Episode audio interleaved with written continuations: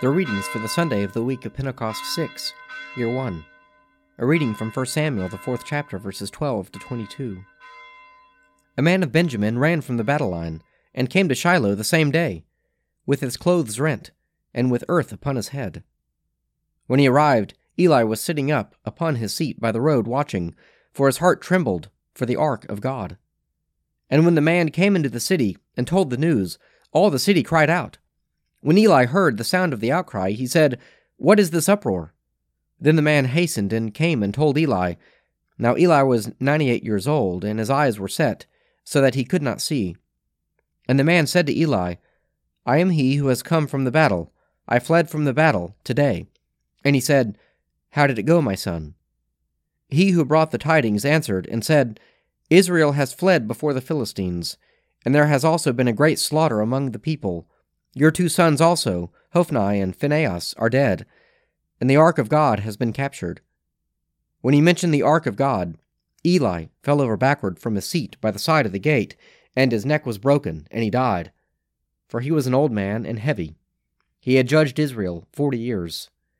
Now his daughter in law, the wife of Phinehas, was with child, about to give birth. And when she heard the tidings that the ark of God was captured, and that her father in law and her husband were dead, she bowed and gave birth, for pains came upon her. And about the time of her death, the woman attending her said to her, Fear not, for ye have borne a son. But she did not answer or give heed. And she named the child Ichabod, saying, The glory has departed from Israel, because the ark of God had been captured, and because of her father in law and her husband. And she said, The glory has departed from Israel, for the ark of God has been captured.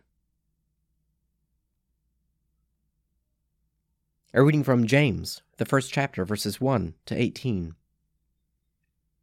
James, a servant of God and of the Lord Jesus Christ, to the twelve tribes in the dispersion, greeting.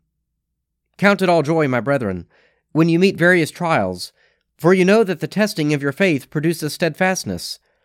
And let steadfastness have its full effect, that you may be perfect and complete, lacking in nothing. If any of you lacks wisdom, let him ask God who gives to all men generously and without reproaching, and it will be given him. But let him ask in faith, with no doubting, for he who doubts is like a wave of the sea that is driven and tossed by the wind. For that person must not suppose that a double minded man, unstable in all his ways, will receive anything from the Lord. Let the lowly brother boast in his exaltation, and the rich in his humiliation, because like the flower of the grass he will pass away. For the sun rises with its scorching heat and withers the grass. Its flower falls, and its beauty perishes. So will the rich man fade away in the midst of his pursuits. Blessed is the man who endures trial, for when he has stood the test, he will receive the crown of life, which God has promised to those who love him. Let no one say when he is tempted, I am tempted by God, for God cannot be tempted with evil, and he himself tempts no one. But each person is tempted when he is lured and enticed by his own desire. Then desire, when it has conceived, gives birth to sin, and sin, when it is full grown, brings forth death. Do not be deceived, my beloved brethren.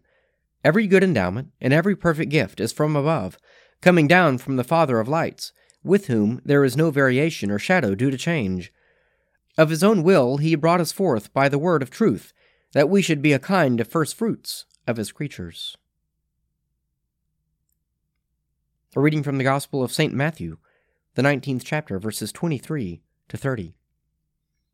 And Jesus said to his disciples, Truly I say to you, it will be hard for a rich man to enter the kingdom of heaven.